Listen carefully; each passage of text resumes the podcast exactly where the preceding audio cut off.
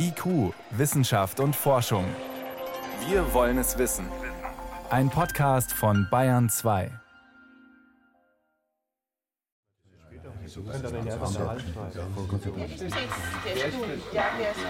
Aber bei mir wäre doch der halbe Die Stimme durchläuft ja Moden. Und das, was man als schön oder ansprechend oder ästhetisch empfindet, das verändert sich und sagt ganz viel aus über kulturelle und gesellschaftliche Trends der Zeit. Und die Stimme wird damit zur Zeitzeugin. Das Interessante ist, das ist wirklich kulturell und sozial vorgegeben. Und je nach Kultur und Sozialisation greifen wir mit unseren Stimmen eher etwas tiefer oder höher. Und genauso in unterschiedlichen Kontexten. Das ist das Interessante.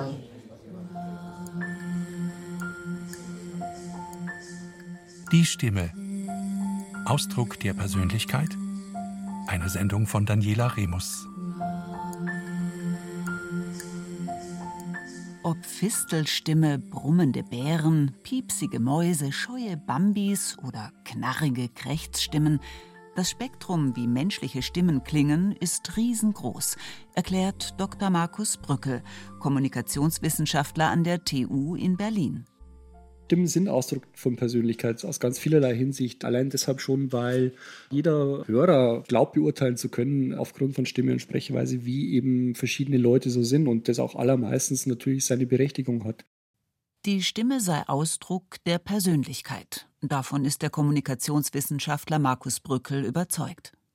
Denn im Klang der Stimme, in der Sprechweise spiegle sich auch der Charakter eines Menschen. Das klingt erst einmal irritierend. Warum sollten Stimme und Persönlichkeit zusammenhängen? Zum Beispiel deshalb, weil der Körper die Stimme durch Spannungszustände erzeugt. Jede Muskelanspannung, verursacht beispielsweise durch Angst oder Aufregung, ist dadurch hörbar, erklärt Professor Ulrike Kaunsner, Sprachwissenschaftlerin an der Universität Modena in Italien. Also die Stimme gibt ja bekanntlich Auskunft über das Geschlecht, über das Lebensalter, über die Gemütsverfassung, die emotionale Stimmung der Sprecher. Und hier spielen viele Faktoren eine Rolle. Die Stimmlage, aber auch die Resonanz, das Timbre und so weiter, die tragen dazu bei, ob wir eine Stimme als schön oder ästhetisch bezeichnen können oder ob eine Sprecherin, ein Sprecher sympathisch rüberkommt oder nicht. Aber wie jemand spricht, hängt nicht nur von individueller Stimmlage, Sprechweise, Gefühlszustand oder Artikulation ab, sondern ist immer auch ein Spiegel gesellschaftlicher Moden und kultureller Vorlieben. Guten Morgen. Also wir haben 462 ein großer Steinwand. Sechs Freunde meines Bruders, die jedes Jahr nimmt die künstliche Beleuchtung um zwei Frage bis nach noch unerschlossenen Quellen der Wertschöpfung. Regionen auf der Welt werden nachts noch richtig dunkel. Schon diese wenigen Beispiele machen deutlich, wie groß die Bandbreite im Klang menschlicher Stimmen ist und wie verschieden Stimmen eingesetzt werden. Was heute künstlich, angestrengt oder pathetisch klingt, galt zu anderen Zeiten als angemessen. Vor allem die Stimmlage oder Tonhöhe spielt dabei eine nicht zu unterschätzende Rolle. Die Römer beispielsweise verfolgten das Ideal, einen mittleren Ton zu finden für ihre Sprechstimmlage. Anders dann schon im Mittelalter, so Dr. Ulrich Nebert, Sprechwissenschaftler an der Universität Münster. Im Mittelalter in Deutschland zum Beispiel wissen wir, dass das Ideal war, hoch zu sprechen. Wird beschrieben, dass hohe Stimmen feine Stimmen sind und tiefe Stimmen grobe Stimmen sind. Und die groben Stimmen, die möglicherweise dem Branntewein zugeschrieben werden. Feines Sprechen, höfisches Sprechen äh, relativ hoch angesiedelt. Und das tiefere Sprechen war gesellschaftlich nicht angesehen. Die Stimmhöhe gab also nach damaligem Verständnis Auskunft über den sozialen Status eines Menschen. Eine Interpretation, die sich durch die Jahrhunderte gehalten hat und die leicht abgewandelt bis heute besteht. Aber seit der Phase der Aufklärung sind es nicht mehr die hohen, sondern die tiefen Stimmen, denen ein besonders akzeptierter Sozialstatus zugesprochen wird. Warum genau konnten die Forschenden bisher noch nicht eindeutig klären. Fest steht aber, je besser Medizinerinnen und Mediziner anatomisch verstanden, wie der Stimmenklang im Körper überhaupt entsteht, desto intensiver diskutierten sie die Höhe von Sprechstimmen. Welche Höhe ist gesund? Welche Stimmlage ermöglicht es, besonders gut zuzuhören? Welche aber ist ermüdend? Auch Schriftstellerinnen, Schauspieler und Philosophen befassten sich damals mit dem Phänomen Stimme. Johann Wolfgang von Goethe kam in seiner Schrift über die Stimme zu dem Schluss, dass grelle und quietschige Stimmen bei Männern fatal seien. Niemand wäre bereit, solchen Stimmen zuzuhören.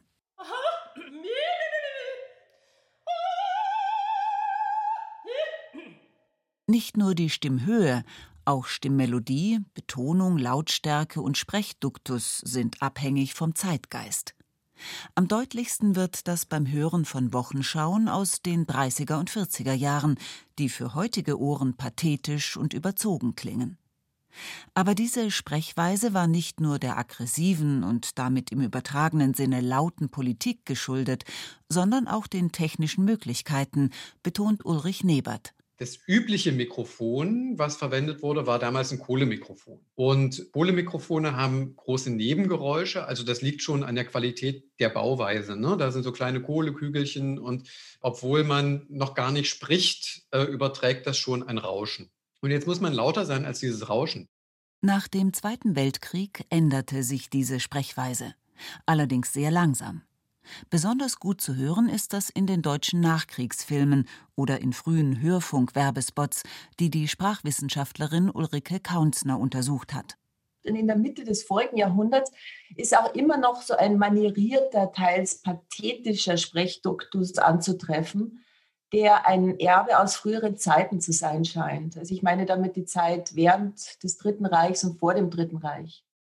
Die Werbebotschaften, die im Nachkriegsdeutschland aus dem Wohnzimmermöbel Radioapparat kommen, unterscheiden sich von heutiger Sprechweise deutlich.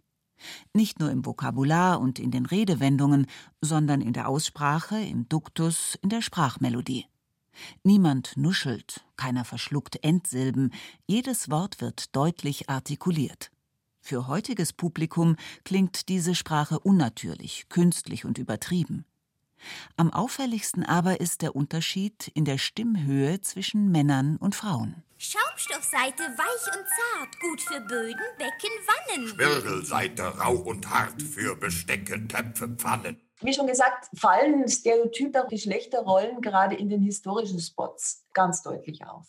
Nicht nur in den verkörperten Rollen, also die fleißige Hausfrau, der gönnerhafte Gatte und so weiter, sondern auch anhand der Stimme, vor allem der Stimmlage. Was die Geschlechterstereotype betrifft, so ist das sich verändernde Rollenverständnis von Frauen sehr, sehr gut, vor allem an der Stimmlage nachzuvollziehen.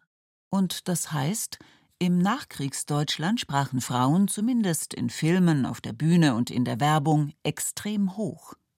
Sie klingen für heutige Ohren nicht wie erwachsene Frauen, sondern eher wie kleine Kinder. Und so benehmen sie sich in den Werbespots auch, betont Sprachwissenschaftlerin Ulrike Kaunsner in ihrer jüngsten Untersuchung Die Stimme als Zeitzeugin. Seit den 1950er Jahren ist viel passiert. Die zweite Frauenbewegung hat zu mehr Gleichstellung von Frauen in der Gesellschaft geführt.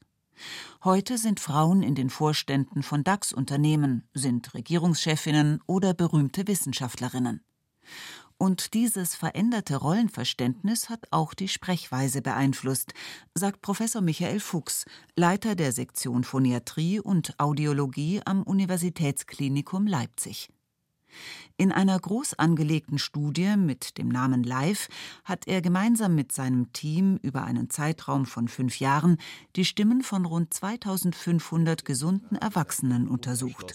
Quellen der Wertschöpfung Wir haben nämlich gefunden, dass die Männerstimme ganz genau dort liegt, wo es in den Lehrbüchern auch steht, nämlich so bei 110, 120 Hertz. Das liegt so musikalisch ausgedrückt so zwischen dem großen A und dem kleinen C etwa.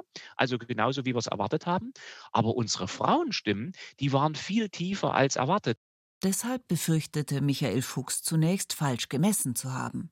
Also wiederholte er die Messungen, aber das Ergebnis blieb identisch. Frauen zwischen 40 und 80 Jahren hatten deutlich tiefere Stimmen, als es in den Lehrbüchern angegeben ist, während die unter 40-jährigen Frauen exakt solche Stimmhöhen aufwiesen, wie Michael Fuchs das eigentlich erwartet hatte. Ein verblüffendes Ergebnis, auf das wir noch zurückkommen werden. Um zu erfahren, warum aber die Stimmen der Frauen über 40 sich abgesenkt hatten, forschte der Phoniatrieprofessor nach. Welche biologischen Ursachen konnte es dafür geben? Hormonelle Unterschiede? Oder liegt es nicht an der Biologie, sondern an den veränderten Lebensgewohnheiten, wie zum Beispiel Rauchen? Und die Erklärung, die dort letztlich entstanden ist oder die wir ableiten konnten, ist, das, was wir dort gemessen haben, ist Emanzipation.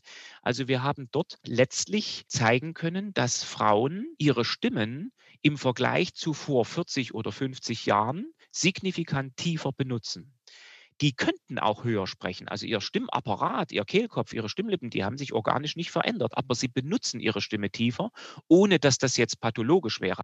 Ganz offensichtlich korreliert das Rollenbild der Frauen mit ihrer Art zu sprechen, vor allem mit ihrer Stimmlage. Wobei bei dieser Studie offen bleiben muss, ob die heute jungen Frauen ein anderes stimmliches Ideal von Emanzipation verfolgen als die über 40-Jährigen und deshalb so hoch sprechen. Oder senkt sich die Stimme erst durch Lebens- und Berufserfahrung ab? Fest steht jedenfalls, dass die Stimmen der Frauen im Durchschnitt in allen westlichen Ländern heute tiefer sind als noch vor wenigen Jahrzehnten, so Michael Fuchs. Man kann davon ausgehen, dass Hörgewohnheiten zu einer bewussten oder unbewussten Veränderung des natürlichen Materials Stimme sozusagen führen kann. Und damit kann ich sehr viele Informationen über meine Persönlichkeit, über meine psychoemotionale Befindlichkeit, aber eben auch über die Zugehörigkeit zu bestimmten Gruppen in einer Gesellschaft äh, vermitteln. Denn den Klang einer menschlichen Stimme prägen vor allem zwei Aspekte. Zum einen die Genetik. So wie Haar- und Augenfarbe vererben sich auch die Kehlkopfgröße und die Stimmlippen.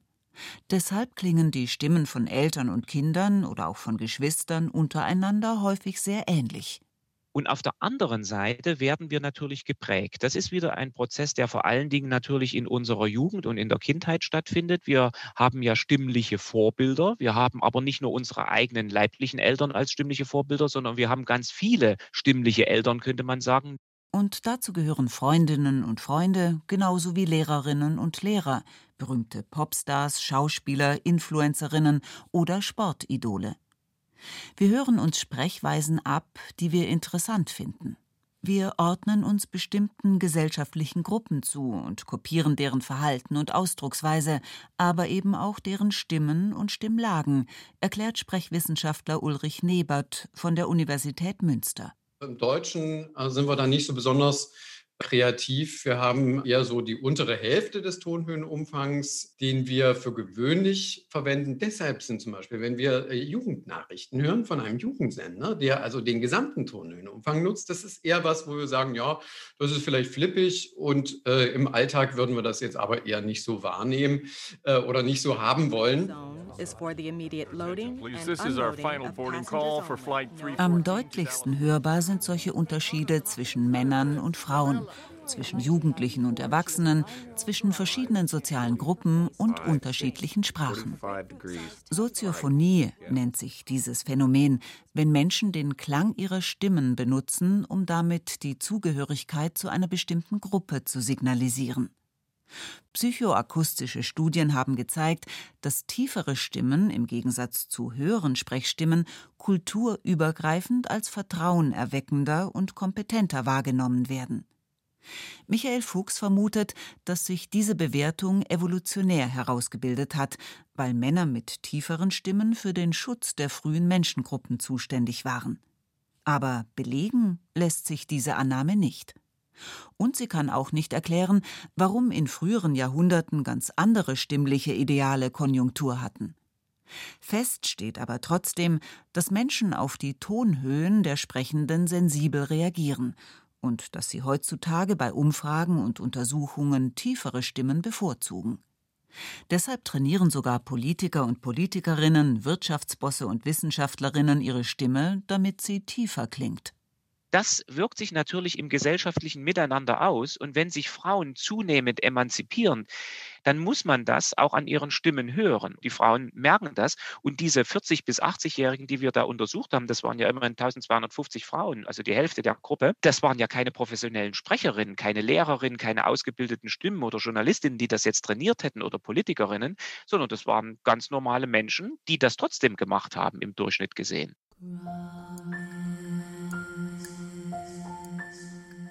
Trotzdem bleibt dabei die Frage unbeantwortet, warum die jüngeren Frauen in der Leipziger Studie höhere Stimmen hatten. Ist dieser Befund verallgemeinerbar? Oder ist er sogar ein Hinweis darauf, dass die jungen Frauen weniger emanzipiert sind als die älteren Frauen? Oder sind sie so emanzipiert, dass sie auf die Angleichung ihrer Stimmen an die Männer verzichten? Vermutlich werden wir Antworten darauf erst in einigen Jahren erhalten.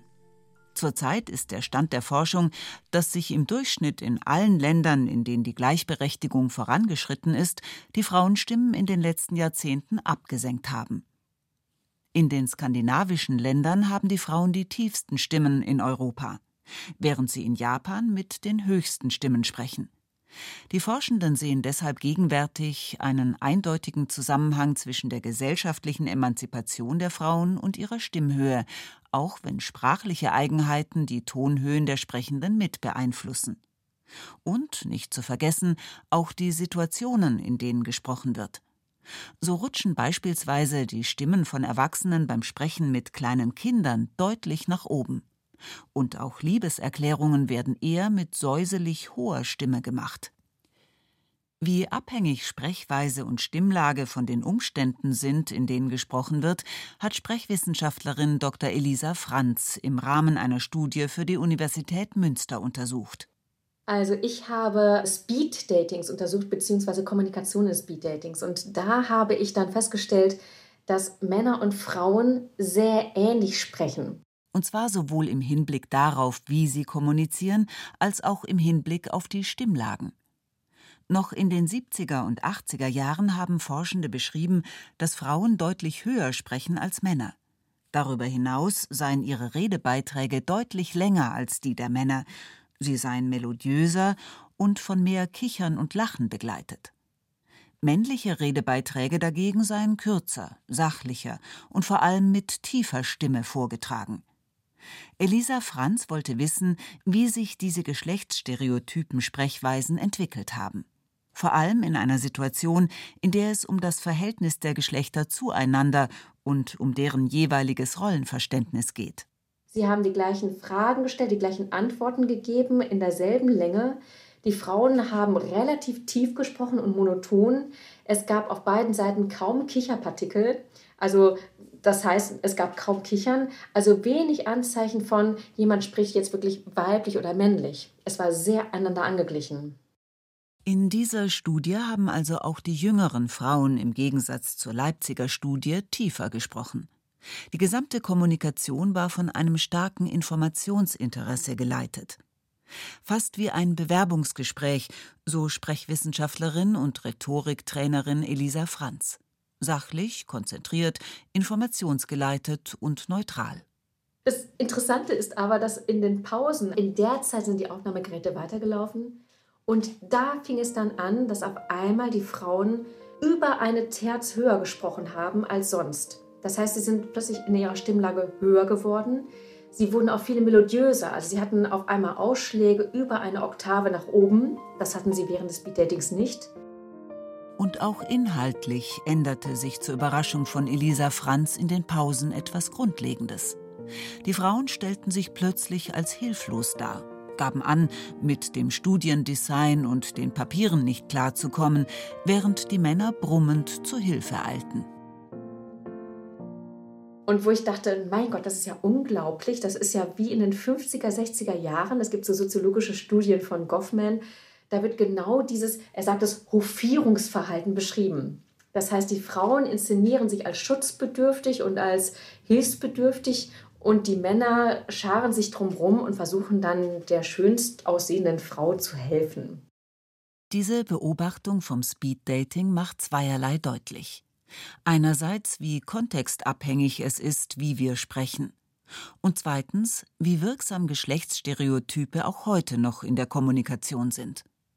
Eine Beobachtung, die auch bei der Synchronisation nicht weniger Hollywood-Filme auffällt, wenn Frauen mit piepsigen Stimmen zum Schutzobjekt der unerschütterlichen Helden werden. Und auch in der Werbung, in manchen Radio- und TV-Formaten kommen Männer markig und entschieden rüber, während die Frauenstimmen klein mädchenhaft klingen. Manche Soziologinnen und Soziologen befürchten deshalb, dass längst überholt geglaubte Rollenbilder damit gesellschaftlich reaktiviert werden. Studien, die das belegen könnten, gibt es aber bisher keine. Möglich ist ebenso, dass auch das Sprechen in den hochgradig individualisierten Gesellschaften stärker individualisiert wird, so Sprachwissenschaftlerin Ulrike Kaunsner von der Universität Modena und dass deshalb in Zukunft viele verschiedene Sprechweisen und Stimmlagen nebeneinander bestehen werden. Wir sprechen ja nicht nur eine Sprache. Je nach Situation, nach Gesprächspartner ändern wir unsere Stimme und Sprechweise. Und heute erstaunt beispielsweise auch, dass vor allem in den Medien eine ganz große Bandbreite an Stimmen zu hören ist. Es scheint parallel quasi eine Gegenbewegung zu geben, auch wieder hinzuhören oder zum Teil auch überhöhten Frauenstimmen. Übrigens auch zu anderen stimmlichen, sprecherischen Auffälligkeiten, zum Beispiel heiseren Stimmen und so weiter. Das zeugt meiner Meinung nach auch von einer neuen Form von Toleranz. הביטחון מאשרת סיוע לירדן לפצותה על הנזק לכלכלתה.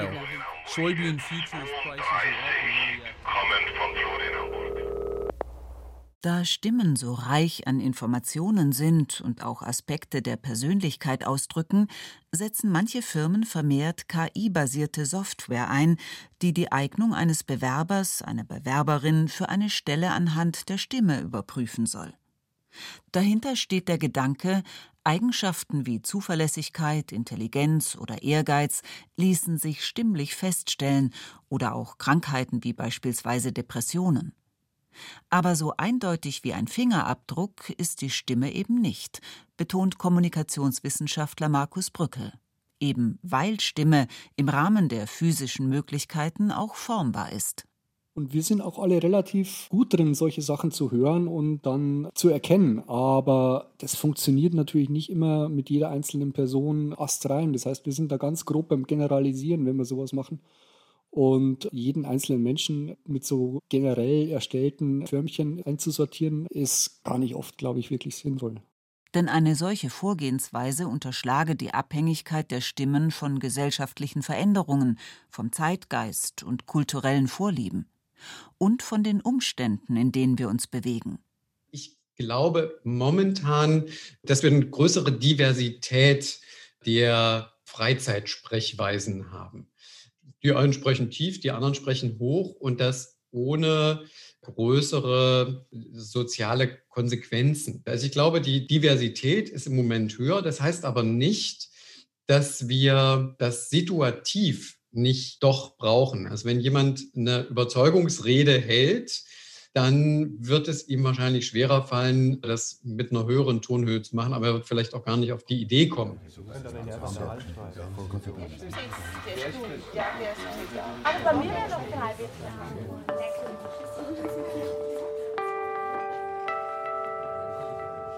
Herkunft, Alter, Geschlecht und Stimmung, all das verraten unsere Stimmen und Stimmlagen über uns. Aber sie offenbaren auch, dass sie regelrechten Moden und kulturellen Vorlieben unterworfen sind. Dass sie also tatsächlich so etwas wie Zeitzeugen sind, genauso wie Frisuren, Kleidung oder Musikstile.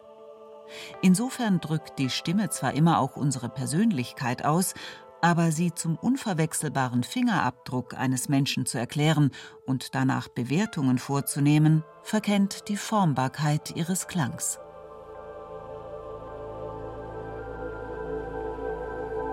Sie hörten IQ, Wissenschaft und Forschung. Heute mit dem Thema Die Stimme, Ausdruck der Persönlichkeit. Eine Sendung von Daniela Remus. Redaktion Thomas Morawetz.